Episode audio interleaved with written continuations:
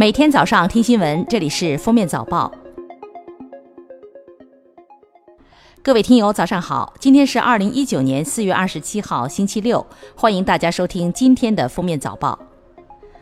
二十五号，人社部相关负责人表示，今年要在所有地方实现签发应用全国统一标准的电子社保卡。不低于百分之十的持卡人领取电子社保卡，所有地市均开通移动支付服务。申领了电子社保卡，除了能在网上查询社保参保信息等，还能在线上申办就业创业服务、社保服务、劳动用工服务、调解仲裁服务等多类业务。国家版权局、国家网信办、工信部、公安部联手出击，启动打击网络侵权盗版“剑网二零一九”专项行动，将严查自媒体以标题党、洗稿方式剽窃篡改主流媒体新闻作品行为，严打影院偷拍盗录及传播盗版的行为，整治图片公司在版权经营活动中权属不清、滥用权力、不正当维权等行为。据中央气象台消息，最近几天，我国中东部等地有大范围降雨过程，江南、华南等地多分散性大雨或暴雨。二十六号，针对外界传言的京东泄露五千万用户数据一事，京东回应称，经过视力数据查验，确认这些数据不是京东账号数据，请勿造谣传谣。另外提醒，买卖公民个人隐私数据涉嫌触犯刑法。四月二十五号深夜，江苏宜兴公安就此前闹得沸沸扬扬的宜兴警方扫黄抓获一千二百名嫖客，扫码支付超过六百元以上就要被传唤接受调查事件，作出进一步通报。造谣者已被行政拘留。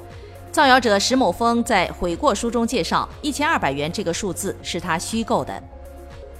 记者从福州市公安局宣传处负责人处获悉，涉嫌弑母的北大学子吴谢宇已经被抓获。二零一六年二月十四号，警方发现谢天琴死在福州一所中学教职工的宿舍里，其二十二岁的儿子吴谢宇有重大作案嫌疑。从谢天琴被害到尸体被发现，中间整整隔了七个月，而吴谢宇消失了半年。北京市交通委表示，拟对北京市轨道交通乘客守则进行修订，同时起草关于对轨道交通不文明乘车行为记录个人信用不良信息的实施意见征求意见稿，拟对逃票、霸座、饮食等行为纳入个人信用不良信息。长沙市的朱女士称，自己两年前在 4S 店花费三十万买的奔驰车，最近发现竟然不是自己的车。店方回应称，当时因工作人员没有签字确认，导致弄错了车主，承诺将协商解决。目前，长沙岳麓区市场监管部门已介入处理。老伴儿去世，六旬继母把继子女告上了法院，要求继承老伴儿的房产，但继子女称父亲患有精神疾病，继母最初实为保姆，两人结婚突然，怀疑父亲结婚是被骗。法院称婚姻有效，遗嘱无效。继母应分得十分之一的产权份额。四月十九号早晨，浙江缙云县湖镇闹市上演了惊险的一幕：一名三岁的男童坐在驾驶室独自开挖掘机，亲爹朱某还在一旁指导。目前已经构成寻衅滋事的朱某被警方处以行政拘留三天。河南省公安厅交警总队二十五号公布了多起涉及电动车交通违法发生事故的案例。并称，今后非国标电动车发生交通事故，将按机动车进行事故责任认定。二十六岁的丁某是南京一位在读的研究生，因女友不愿复合，竟捅死女友，行凶后自杀失败，报警自首。二十四号，法院开庭审理此案，辩护人称，被告成绩好，且找女友未复合，没有杀人动机。公诉人称，成绩好坏和本案无关。二零一八年十二月十七号，四川德阳怀孕二十四周的罗蕊做了四维彩超检查，孕检报告显示无异常情况。四个多月后出生的宝宝右臂缺失，左手左脚有病指，经诊断属于先天性残疾。院方承认存在漏诊，双方就赔偿问题尚未达成共识。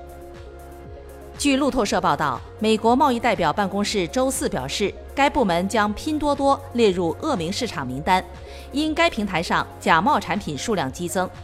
同时，美国贸易代表办公室仍将阿里巴巴旗下淘宝网列为恶名市场。美国贸易代表办公室称，尽管阿里采取了措施来解决淘宝上销售的假货，但是相关企业的知识产权继续遭到广泛的侵犯。据法国媒体二十四号报道，调查人员发现巴黎圣母院大火中存在人为错误。